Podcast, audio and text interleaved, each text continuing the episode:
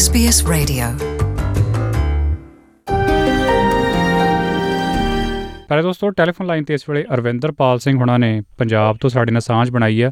ਉਹ ਭਾਰਤ ਵਿੱਚ ਫਸੇ ਹੋਏ ਸੀ ਇਹ ਕਰੋਨਾ ਵਾਇਰਸ ਦੀ ਸਥਿਤੀ ਦੇ ਚੱਲਦਿਆਂ ਉਹਨਾਂ ਨੇ ਆਪਣੀ ਟਿਕਟ ਬੁੱਕ ਕਰਾਈ ਆ ਇੱਕ ਚਾਰਟਰ ਫਲਾਈਟ ਉਹਦੇ ਰਾਹੀਂ ਉਹ ਆਸਟ੍ਰੇਲੀਆ ਪਹੁੰਚਣ ਦੀ ਕੋਸ਼ਿਸ਼ ਕਰ ਰਿਹਾ। ਹਾਂਜੀ ਅਰਵਿੰਦਰ ਸਤਿ ਸ਼੍ਰੀ ਅਕਾਲ। ਸਤਿ ਸ਼੍ਰੀ ਅਕਾਲ ਪ੍ਰੀਤਿੰਦਰ ਜੀ ਬਹੁਤ ਬਹੁਤ ਧੰਨਵਾਦ ਤੁਹਾਡਾ ਜੀ ਤੇ ਮੈਂ ਤੁਹਾਨੂੰ ਅਪਡੇਟ ਦੇਣਾ ਚਾਹਨਾ ਜੀ। ਮੈਂ ਪੰਜਾਬ ਤੋਂ ਸਵੇਰੇ ਕਰੀਬਨ 10 ਵਜੇ ਨਿਕਲਿਆ ਸੀਗਾ ਜੀ।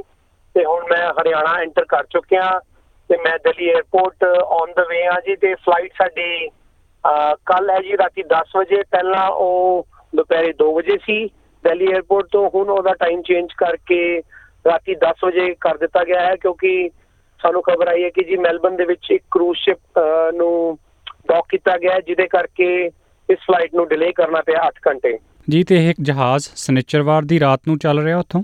ਹਾਂਜੀ ਸ਼ਨੀਚਰਵਾਰ ਦੀ ਰਾਤ ਨੂੰ ਜੀ ਚੱਲ ਰਿਹਾ ਜੋ ਕਿ ਪਹਿਲਾਂ ਅੱਜ ਦਾ ਡਿਪਾਰਚਰ ਸੀ ਪਰ ਉਹਨਾਂ ਨੇ ਚੇਂਜ ਕਰਕੇ ਇਹਨੂੰ ਸੈਟਰਡੇ ਕੀਤਾ ਇੱਕ ਦਿਨ ਕਿਉਂਕਿ ਲੋਕਾਂ ਨੂੰ ਪਾਸਸ ਜਿਹੜੇ ਪਾਸਸ ਹਾਈ ਕਮਿਸ਼ਨ ਨੇ ਇਸ਼ੂ ਕਰਨੇ ਸੀ ਉਹਦੇ ਵਿੱਚ ਡਿਲੇ ਹੋਇਆ ਜਿਹਦੇ ਕਰਕੇ ਇੱਕ ਦਿਨ ਫਲਾਈਟ ਡਿਲੇ ਹੋਈ ਤੇ ਹੁਣ ਵੀ ਕਾਫੀ ਲੋਕਾਂ ਨੂੰ ਮੁਸੀਬਤਾਂ ਆ ਰਹੀਆਂ ਨੇ ਰਸਤੇ ਦੇ ਵਿੱਚ ਬਟ ਜੇ ਵਾਹਿਗੁਰੂ ਮਿਹਰ ਕਰੇਗਾ ਤਾਂ ਜੀ ਫਲਾਈਟ ਫੜਾਂਗੇ ਕੋਈ ਗੱਲ ਨਹੀਂ। ਪੂਰੀ ਕੋਸ਼ਿਸ਼ ਹੈ ਕਿ ਅਸੀਂ 에어ਪੋਰਟ ਪਹੁੰਚੀਏ।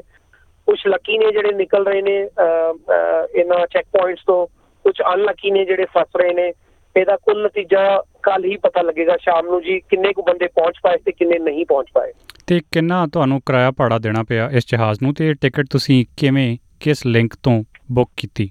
ਪ੍ਰੀਤਿੰਦਰ ਜੀ ਇਹ ਲਿੰਕ ਇਹ ਕੰਪਨੀ ਮੋਨਾਰਕ ਕਰਕੇ ਕੰਪਨੀ ਹੈ ਜੋ ਕਿ ਜਿਹਦੇ ਨਾਲ ਸਾਈਮਨ ਤੇ ਡਾਕਟਰ ਵਿਲਕ ਨੇ ਮਿਲ ਕੇ ਇਸ ਕੰਪਨੀ ਦੇ ਨਾਲ ਅਰੇਂਜਮੈਂਟਸ ਕੀਤੇ ਸੀਗੇ। ਫਿਰ ਹਾਈ ਕਮਿਸ਼ਨ ਵੀ ਇਨਵੋਲਡ ਹੈ, ਇਹਦੇ ਵਿੱਚ ਹਾਈ ਕਮਿਸ਼ਨ ਤੋਂ ਵੀ ਸਾਨੂੰ ਰੈਗੂਲਰਲੀ ਈਮੇਲਸ ਆਈਆਂ ਸੀਗੀਆਂ ਕਿ ਇੱਕ ਸੈਪਰੇਟ ਗਰੁੱਪ ਹੈ ਜੋ ਇਸ ਫਲਾਈਟ ਨੂੰ ਅਰੇਂਜ ਕਰ ਰਿਹਾ। ਉਹ 'ਚ ਇਹ ਵੀ ਲਿਖਿਆ ਸੀ ਕਿ ਹਾਈ ਕਮਿਸ਼ਨ ਇਹਨੂੰ ਇੰਡੋਰਸ ਨਹੀਂ ਕਰਦੀ ਹੈ ਬਟ ਜੇ ਕੁਝ ਅੱਗੇ ਵਧੇਗਾ ਤੇ ਉਹ ਸਪੋਰਟ ਕਰਨਗੇ। ਤੇ ਇਹ ਟਿਕਟ ਮੈਨੂੰ ਹਰ ਬੰਦੇ ਨੂੰ ਜੀ 2300 ਡਾਲਰ ਦੀ ਟਿਕਟ ਪਈ ਹੈ ਵਨ ਵੇ ਤੇ ਉਸ ਤੋਂ ਇਲਾਵਾ ਜੋ ਜੋ ਖਰਚਾ ਜਿੱਦਾਂ ਜੀ ਮੈਂ ਅੱਜ ਪੰਜਾਬ ਤੋਂ ਟੈਕਸੀ ਲੈ ਕੇ ਆ ਰਿਹਾ ਤਾਂ ਕਰੀਬਨ 250 ਡਾਲਰ ਮੈਂ ਉਸ ਟੈਕਸੀ ਵਾਲੇ ਨੂੰ ਵਨ ਵੇ ਫੇਅਰ ਦਵਾਂਗਾ ਜੀ 에어ਪੋਰਟ ਤੇ ਡ੍ਰੌਪ ਕਰਨ ਦਾ। ਤੇ ਤੁਸੀਂ ਕਿਸ ਸਿਲਸਿਲੇ 'ਚ ਭਾਰਤ ਆਏ ਸੀ ਤੇ ਕਦ ਤੋਂ ਭਾਰਤ ਹੋ? ਆ ਪ੍ਰੀਤਿੰਦਰ ਜੀ ਮੈਂ ਭਾਰਤ ਇੱਕ ਸਰਜੀਕਲ ਪ੍ਰੋਸੀਜਰ ਦੇ ਲਈ ਆਇਆ ਸੀਗਾ। ਮੈਨੂੰ ਸ਼ੋਲਡਰ ਇੰਪਿੰਜਮੈਂਟ ਸਿੰਡਰੋਮ ਸੀ। ਆਸਟ੍ਰੇਲੀਆ ਦੇ ਮੈਡੀਕਲ ਸਿਸਟਮ ਦੇ ਵਿੱਚ ਉਹਦੀ 1 ਸਾਲ ਦੀ ਵੇਟਿੰਗ ਸੀ ਜੀ, ਤੇ ਮੈਂ 1 ਸਾਲ ਵੇਟ ਨਾ ਕਰਨ ਦੀ ਸੋਚਦੇ ਹੋਇਆ, ਕਿਉਂਕਿ ਮੇਰੀ ਫੈਮਿਲੀ ਲਾਈਫ ਵੀ ਡਿਸਟਰਬ ਹੋ ਰਹੀ ਸੀ, ਅਹ ਮੈਂ ਭਾਰਤ ਆਇਆ, ਭਾਰਤ ਆਂਦੇ ਹੀ, ਅਹ ਮੈਂ 20 ਫੈਬਰੂਰੀ ਨੂੰ ਭਾਰਤ ਪਹੁੰਚਿਆ ਸੀ ਆਂਦੇ ਹੀ ਵਿਦਿਨ 4-5 ਦਿਨਾਂ ਦੇ ਵਿੱਚ ਮੇਰੀ ਸਰਜਰੀ ਹੋ ਗਈ ਜੀ, ਔਰ ਉਸ ਤੋਂ ਬਾਅਦ 4 ਤੋਂ 6 ਹਫ਼ਤੇ ਮੈਨੂੰ ਨਾਟ ਸੇਫ ਟੂ ਟਰੈਵਲ ਕਿਹਾ ਗਿਆ ਸੀ because physiotherapy or you know ਜਿਹੜੇ ਆਫਟਰ ਸਰਜਰੀ ਪ੍ਰੀਕਾਸ਼ਨਸ ਹੁੰਦੇ ਆ, ਜਦੋਂ ਨੂੰ ਮੇਰਾ ਟਰੈਵਲ ਟਾਈਮ ਆਇਆ ਜੀ, ਉਦੋਂ ਤੋਂ ਇੰਡੀਆ ਦੇ ਵਿੱਚ ਲਾਕਡਾਊਨ ਹੋ ਗਿਆ ਔਰ ਬਹੁਤ ਹੀ ਸ਼ਾਰਟ ਨੋਟਿਸ ਤੇ ਪ੍ਰਧਾਨ ਮੰਤਰੀ ਨੇ ਲਾਕਡਾਊਨ ਕੀਤਾ ਸੀ ਜੀ ਤੇ ਸਾਨੂੰ ਲਿਟਰਲੀ ਕੋਈ ਵੀ ਟਾਈਮ ਨਹੀਂ ਮਿਲਿਆ ਜੀ ਫਲਾਈਟ ਬੁੱਕ ਕਰਨ ਦਾ। ਜੀ ਤੇ ਇੱਥੋਂ ਤੁਸੀਂ ਫਿਰ ਮੈਲਬਨ ਉਤਰਨਾ ਤੇ ਮੈਲਬਨ ਫਿਰ ਤੁਹਾਨੂੰ 14 ਦਿਨ ਕਿਤੇ ਰੱਖਿਆ ਜਾਊਗਾ ਤੇ ਫਿਰ ਤੁਸੀਂ ਆਪਣੇ ਟਿਕਾਣੇ ਤੇ ਜਾਣਾ? ਬਿਲਕੁਲ ਪ੍ਰੀਤਿੰਦਰ ਜੀ ਸਾਨੂੰ ਦੱਸਿਆ ਗਿਆ ਕਿ ਸਿਡਨੀ ਆਪਣੇ ਕੁਆਰੰਟਾਈਨ ਲੈਵਲ ਤੇ ਪਹੁੰਚ ਚੁੱਕਿਆ ਹੈ। ਸਿਡਨੀ ਦੇ ਵਿੱਚ ਹੋਰ ਫਲਾਈਟਾਂ ਲੈਣ ਦੀ ਕਪੈਸਿਟੀ ਨਹੀਂ ਹੈ। ਇਸ ਕਰਕੇ ਸਾਰੀ ਫਲਾਈਟਾਂ ਜੋ ਵੀ ਭਾਰਤ ਤੋਂ ਜਾਣਗੀਆਂ ਸਭ ਮੈਲਬਨ ਦੇ ਵਿੱਚ ਹੀ ਜਾਣਗੀਆਂ। ਮੈਲਬਨ ਦੇ ਵਿੱਚ ਅਹ, ਪਹਿਲਾ ਮਰੀਨ ਜਾਂ ਐਵਲੌਨ ਇਹਦੇ ਬਾਰੇ ਹਜੇ ਕੋਈ ਇਨਫੋਰਮੇਸ਼ਨ ਨਹੀਂ ਹੈ। ਅਜੇ ਪਤਾ ਨਹੀਂ ਲੱਗ ਪਾਇਆ ਵੀ ਕਿਹੜੇ 에ਅਰਪੋਰਟ ਤੇ ਫਲਾਈਟ ਲੈਂਡ ਹੋਏਗੀ ਔਰ ਕਿਹੜਾ ਹੋਟਲ ਦੇ ਵਿੱਚ ਸਾਨੂੰ ਕੁਆਰੰਟਾਈਨ ਕੀਤਾ ਜਾਏਗਾ ਇਸ ਦਾ ਵੀ ਅਜੇ ਤੱਕ ਪਤਾ ਨਹੀਂ ਲੱਗਿਆ ਹੈ। ਇਹਨਾਂ ਵਿੱਚ ਤੁਹਾਨੂੰ ਦੱਸ ਸਕਦਾ ਕਿ ਪਹਿਲੀ ਫਲਾਈਟ ਜਿਹੜੀ ਹੈ ਉਹ ਫੁੱਲੀ ਸੋਲਡ ਆਊਟ ਹੈ। ਉਸ ਫਲਾਈਟ ਦੇ ਵਿੱਚ ਸਾਨੂੰ ਕੋਈ ਵੀ ਟਿਕਟ ਨਹੀਂ ਬਚੀ ਹੈ। ਜੀ ਬਹੁਤ-ਬਹੁਤ ਮਿਹਰਬਾਨੀ ਅਰਵਿੰਦਰ ਸਾਡੇ ਨਾਲ ਗੱਲ ਕਰਨ ਲਈ ਤੇ ਸਮੁੱਚੀ ਜਾਣਕਾਰੀ ਸਾਡੇ ਤੱਕ ਪਹੁੰਚਦੀ ਕਰਨ ਲਈ। ਵੈਸੇ ਤਾਂ ਕਾਫੀ ਮੁਸ਼ਕਲਾਂ ਆ ਰਹੀਆਂ ਨੇ ਪਰ ਆਸ ਤੇ ਦੁਨੀਆ ਕਾਇਮ ਹੈ ਤੇ ਸੁਖੀ ਸਾਂਦੀ ਤੁਸੀਂ ਆਸਟ੍ਰੇਲੀਆ ਪਹੁੰਚੋ ਅਸੀਂ ਦੁਬਾਰਾ ਫੇਰ ਤੁਹਾਡੇ ਨਾਲ ਸੰਪਰਕ ਕਰਾਂਗੇ। ਧੰਨਵਾਦ।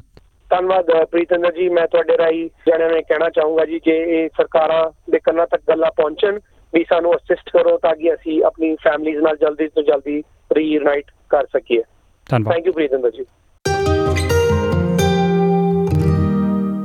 ਪਿਆਰੇ ਦੋਸਤੋ ਇਸ ਵੇਲੇ ਡਾਕਟਰ ਜਗਵਿੰਦਰ ਵਿਰਕ ਹੋਣਾ ਨੇ ਸਿਡਨੀ ਤੋਂ ਸਾਡੇ ਨਾਲ ਸਾਂਝ ਬਣਾਈ ਹੈ ਉਹ ਇੰਡੀਆ ਆਸਟ੍ਰੇਲੀਆ ਸਟ੍ਰੈਟੇਜਿਕ ਅਲਾਈਅੰਸ ਦੇ ਚੇਅਰਮੈਨ ਨੇ। ਇਸ ਵਾਰ ਭਾਰਤ ਵਿੱਚ ਕਾਫੀ ਸਾਰੇ ਆਸਟ੍ਰੇਲੀਅਨ ਲੋਕ ਕਰੋਨਾ ਵਾਇਰਸ ਕਰਕੇ ਫਸੇ ਹੋਏ ਨੇ ਤੇ ਉਸੇ ਲਿਹਾਜ਼ 'ਚ ਉਹਨਾਂ ਵੱਲੋਂ ਕੁਝ ਉਪਰਾਲੇ ਕੀਤੇ ਜਾ ਰਹੇ ਆ ਕੋਸ਼ਿਸ਼ਾਂ ਕੀਤੀਆਂ ਜਾ ਰਹੀਆਂ ਕਿ ਕਿਵੇਂ ਨਾ ਕਿਵੇਂ ਇਹਨਾਂ ਲੋਕਾਂ ਨੂੰ ਵਾਪਸ ਲੈ ਕੇ ਆਇਆ ਜਾਵੇ। ਇਸੇ ਸਿਲਸਿਲੇ 'ਚ ਉਹਨਾਂ ਨਾਲ ਗੱਲਬਾਤ ਕਰ ਰਹੇ ਹਾਂ। ਹਾਂਜੀ ਡਾਕਟਰ ਵਿਕ ਸਤਿ ਸ਼੍ਰੀ ਅਕਾਲ। ਸਤਿ ਸ਼੍ਰੀ ਅਕਾਲ ਬਾਈ ਜੀ ਕੀ ਹਾਲ ਨੇ? ਜੀ ਠੀਕ ਠਾਕ ਦੱਸੋ ਸਾਨੂੰ ਕਿਸ ਕਿਸਮ ਨਾਲ ਜਿਹੜੇ ਆਸਟ੍ਰੇਲੀਅਨ ਲੋਕ ਭਾਰਤ 'ਚ ਫਸੇ ਹੋਏ ਆ ਉਹਨਾਂ ਨੂੰ ਲਿਆਉਣ ਦੀਆਂ ਕੋਸ਼ਿਸ਼ਾਂ ਕੀਤੀਆਂ ਜਾ ਰਹੀਆਂ।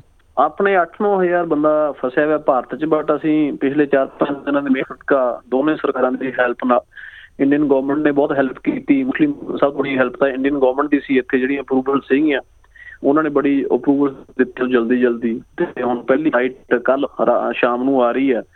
ਤੇ ਅਹ, ਆਪਣੇ ਜਿਹੜੀ ਅਹ, 430 ਸੀਟਾਂ ਉਹਦੇ 'ਚ ਹੈਗੀਆਂ। ਤੇ ਸਾਰੀ ਫਲਾਈਟ ਫੁੱਲ ਆ ਜੀ ਉਹ ਤੇ ਅਗਲੀ ਦੋ ਫਲਾਈਟਾਂ ਦੀ ਅਪਰੂਵਲ ਅਸੀਂ ਲੈ ਚੁੱਕੇ ਹਾਂ। ਬਟ ਉਹ ਅਸੀਂ ਅੱਜ ਸ਼ਾਮ ਤੱਕ ਹਾਈ ਕਮਿਸ਼ਨ ਜਾਂ ਕੱਲ ਤੱਕ ਹੋਰ ਜਿਹੜੀਆਂ ਦੋ ਫਲਾਈਟਾਂ ਹੋਰ ਆਉਣਗੀਆਂ ਉਹਦੀਆਂ ਜਾਣਕਾਰੀ ਲੋਕਾਂ ਨੂੰ ਆਸਟ੍ਰੇਲੀਅਨ ਕਮਿਸ਼ਨ ਦੀ ਵੈਬਸਾਈਟ ਤੋਂ ਭੇਜ ਦੂਗਾ ਜੀ। ਜੀ ਭਾਵੇਂ ਇਹ ਲਿੰਕ ਸਰਕਾਰ ਵੱਲੋਂ ਭੇਜੇ ਜਾ ਰਿਹਾ ਪਰ ਨਾਲ ਡੀਫੈਟ ਵੱਲੋਂ ਇਹ ਵੀ ਕਿਹਾ ਜਾ ਰਿਹਾ ਕਿ ਉਹਨਾਂ ਦੀ ਇਹਦੇ ਵਿੱਚ ਕੋਈ ਅ, ਵਿੱਚ ਲੈਣ ਦੇਣ ਹੈ ਨਹੀਂਗਾ ਤੇ ਲੋਕ ਆਪਣੀ ਜ਼ਿੰਮੇਵਾਰੀ ਤਹਿਤ ਹੀ ਇਹ ਜਹਾਜ਼ ਦੀਆਂ ਟਿਕਟਾਂ ਬੁੱਕ ਕਰਾਉਣ। ਦੇਖੋ, ਜਿਵੇਂ ਹਮੇਸ਼ਾ ਜਾਇਜ਼ਦੀ ਹੁੰਦੀ ਹੈ ਜੀ, ਜੇ ਕਦੋਂ ਵੀ ਕੁਝ ਹੋਵੇ, ਇਹਦੇ ਚ ਜਾਰੀ ਤਾਂ ਆਪਣੇ ਵੀ ਕੋਈ ਨਹੀਂ ਹੈ। ਬਟ ਆ ਤਾਂ ਇੱਕ ਆਸਟ੍ਰੇਲੀਅਨ ਕੰਪਨੀ ਆ, ਜਿਹੜੀ ਆਪਣੇ ਮਿਸਟਰ ਬ੍ਰੈਂਡਨ ਨੇ ਮੈਲਬੌਰਨ ਤੋਂ ਵੈਸਟ ਕੁਇਨਸਲੈਂਡ ਤੋਂ ਆਸਟ੍ਰੇਲੀਅਨ ਕੰਪਨੀ ਆ, ਉਹਨਾਂ ਨੇ ਸਾਰਿਆਂ ਨੂੰ ਓਪਨ ਕੀਤਾ ਇੰਡੀਅਨ ਗਵਰਨਮੈਂਟ ਨੇ ਉਹਨੂੰ ਪਰਮਿਸ਼ਨ ਦਿੱਤੀਆਂ। ਬਟ ਆਸਟ੍ਰੇਲੀਅਨ ਗਵਰਨਮੈਂਟ ਨੇ ਹੈਲਪ ਕਰ ਰਹੀ ਹੈ ਆਸਟ੍ਰੇਲੀਅਨ ਹਾਈ ਕਮਿਸ਼ਨ ਸਾਰਾ ਵੈਬਸਾਈਟ ਤੋਂ ਲਿੰਕ ਭੇਜ ਰਿਹਾ। ਤੇ ਆਸਟ੍ਰੇਲੀਅਨ ਹਾਈ ਕਮਿਸ਼ਨ ਹੀ ਕੋਆਰਡੀਨੇਟ ਕਰ ਰਿਹਾ ਹੁਣ ਬੰਦਿਆਂ ਨੂੰ। ਸਭ ਤੋਂ ਵੱਡੀ ਦਿੱਕਤ ਇੱਥੇ ਕੀ ਹੈ ਬਾਈ ਜੀ? ਲੋਕਾਂ ਨੂੰ ਫਲਾਈਟ ਬੁੱਕ ਹੋਣੀ ਇੱਕ ਅਹ, ਉਹ ਲਾ ਉਹ ਤਾਂ ਲੋਕਾਂ ਨੂੰ ਫਲਾਈਟ ਬੁੱਕ ਹੋ ਗਈ। ਸਭ ਤੋਂ ਵੱਡੀ ਗੱਲ ਕਰਫਿਊ ਚ ਬੰਦਿਆਂ ਨੂੰ ਲਿਆਉਣਾ ਪੰਜਾਬ ਤੇ ਰਣਲੀ ਚ ਲਿਆਉਣਾ। ਉਹ ਬਹੁਤ ਵੱਡਾ ਇਸ਼ੂ ਹੈ ਜਿਹੜੇ ਕੱਲ ਦੇ ਮੈਂ ਵਾਰ ਰੂਮ ਤਿਆਰ ਕੀਤਾ ਹੋਇਆ ਤੇ ਅਹ, ਚੰਡੀਗੜ੍ਹ ਚ। ਦੇਖੋ ਸਾਰਿਆਂ ਦੀ ਹੈਲਪ ਨਾਲ ਹੀ ਕਿਤੇ ਕੋਈ ਫਸ ਰਿਹਾ ਕਿਤੇ ਹੋ ਰਿਹਾ ਕਿਤੇ ਫੋਨ ਕਰ ਰਿਹਾ। ਉੱਥੇ ਇੱਕ ਟੀਮ ਸਾਡੀ ਟੀਮ ਕੰਮ ਕਰ ਰਹੀ ਹੈ। ਸਾਈਮਨ ਸਾਈਮਨ ਵੀ ਮੁੰਡਾ ਹੈ, ਉਹਦੇ ਉਹਦੇ ਜੀ ਆਪਣੇ ਆਸਟ੍ਰੇਲੀਆ ਤੋਂ ਆ। ਉਹ ਉੱਥੇ ਬੈਠਾ ਅਹ, ਉਹ ਉਹ ਲੱਗਿਆ ਉਹ ਲੱਗਿਆ ਹੋਇਆ ਵਿੱਚ ਕੁਝ ਕਰਨ ਬਟ ਕਈ ਥਾਵਾਂ ਤੇ ਆਸਟ੍ਰੇਲੀਅਨ ਹਾਈ ਕਮਿਸ਼ਨ ਨਹੀਂ ਕੰਮ ਕਰ ਪਾਉਂਦਾ ਜਿੱਥੇ ਆਪਣੇ ਲੋਕਲ ਕੰਟੈਕਟ ਕੰਮ ਆਉਂਦੇ ਆ ਇਸ ਟਾਈਮ ਪੰਜਾਬ ਹਰਿਆਣੇ 'ਚ ਜਿਹੜੇ ਪੁਰਾਣੇ ਕਨੈਕਸ਼ਨ ਆਪਣੇ ਬਣੇ ਹੋਏ ਸੀ।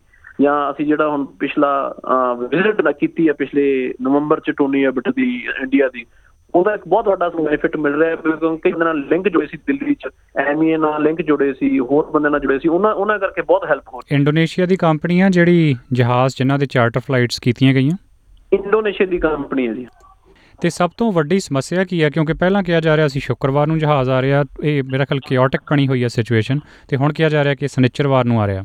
ਨਹੀਂ ਜੀ ਨਹੀਂ ਉਹਦੇ 'ਚ ਕਿਓਟਿਕ ਨਹੀਂ ਬਣਿਆ ਹੋਇਆ ਉਹਦੇ 'ਚ ਪਹਿਲਾਂ ਜਹਾਜ਼ ਅੱਜ ਹੀ ਆਉਣਾ ਸੀ। ਜਿਹੜੀ ਮੈਂ ਤੁਹਾਨੂੰ ਪਹਿਲਾਂ ਗੱਲ ਦੱਸ ਕੇ ਹਟਿਆ ਸਿੰਦਰ ਜੀ, ਉਹਦੇ, ਇਹਦੇ 'ਚ ਸਭ ਤੋਂ ਵੱਡਾ ਇਸ਼ੂ ਕੀ ਆ ਰਿਹਾ? ਉੱਥੋਂ ਲੋਕਾਂ ਨੂੰ ਮੋਬਿਲਾਈਜ਼ ਕਰਨਾ। ਕੋਈ ਕੋਈ ਛੱਤੀਸਗੜ੍ਹ ਤੋਂ ਆ ਰਿਹਾ ਬੰਦਾ, ਕੋਈ ਕਿਤੋਂ ਆ ਰਿਹਾ, ਕਿਸੇ ਦੀ 12 ਘੰਟੇ ਦੀ ਡਰਾਈਵ ਆ, ਕਿਸੇ ਦੀ 18 ਘੰਟੇ ਦੀ ਡਰਾਈਵ ਆ। ਉਹਦੇ, ਉਹ- ਉਹਦੇ ਕਰਕੇ ਇਸ਼ੂ ਆ ਰਿਹਾ ਅਦਰਵਾਈਜ਼ ਤਾਂ ਕੋਈ ਇਸ਼ੂ ਹੈ ਨਹੀਂ ਸੀ ਜੀ। ਲੋਕਾਂ ਨੂੰ ਕੀ ਕਹਿਣਾ ਚਾਹੋਗੇ? ਕਿਉਂਕਿ ਸਾਨੂੰ ਕਾਫੀ ਕੁਐਰੀਜ਼ ਆ ਰਹੀਆਂ ਕਿ ਕੀ ਇਹ ਜਹਾਜ਼ ਸੇਫ ਨੇ ਕੀ ਇਹ ਸਹੀ ਆ?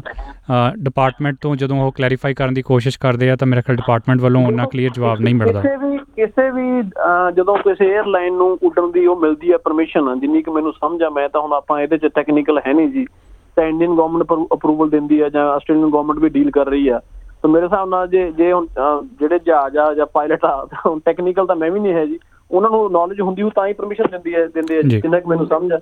ਜੀ ਤੇ ਕਿੰਨੀ ਟਿਕਟ ਆ ਤੇ ਇਹਦੇ 'ਚ ਕੀ ਕੋਈ ਤਰਜੀਹ ਦਿੱਤੀ ਜਾ ਰਹੀ ਹੈ ਕਿ ਬਜ਼ੁਰਗਾਂ ਨੂੰ ਜਾਂ ਬੱਚਿਆਂ ਵਾਲਿਆਂ ਨੂੰ ਪਹਿਲ ਦਿੱਤੀ ਜਾ ਰਹੀ ਹੈ 200 ਡਾਲਰ ਹਾਂ 200 ਡਾਲਰ ਕੰਪਨੀ ਮੈਨੂੰ ਦਿੱਤਾ ਜਾ ਰਿਹਾ ਜੀ। ਮੈਂ ਉਹੀ ਜਿਵੇਂ ਤੁਹਾਨੂੰ ਦੱਸਿਆ ਜਿਵੇਂ 250 ਵਜੇ ਫਲਾਈਟ ਫੁੱਲ ਹੋ ਜੂਗੀ ਜਿਵੇਂ ਫਲਾਈਟ ਫੁੱਲ ਆ ਉਹ ਆਦੀ ਕੈਲਕੂਲੇਸ਼ਨ ਲਾ ਕੇ ਦੇਖਣਗੇ। ਜੀ ਬਹੁਤ ਬਹੁਤ ਮਿਹਰਬਾਨੀ ਸਾਡੇ ਨਾਲ। ਸਮੁੱਚੀ ਜਾਣਕਾਰੀ ਸਾਂਝੀ ਕਰਨ ਲਈ। Thank you sir thank you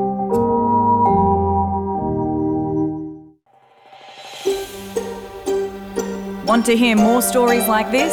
Listen on Apple Podcasts, Google Podcasts, Spotify, or wherever you get your podcasts from.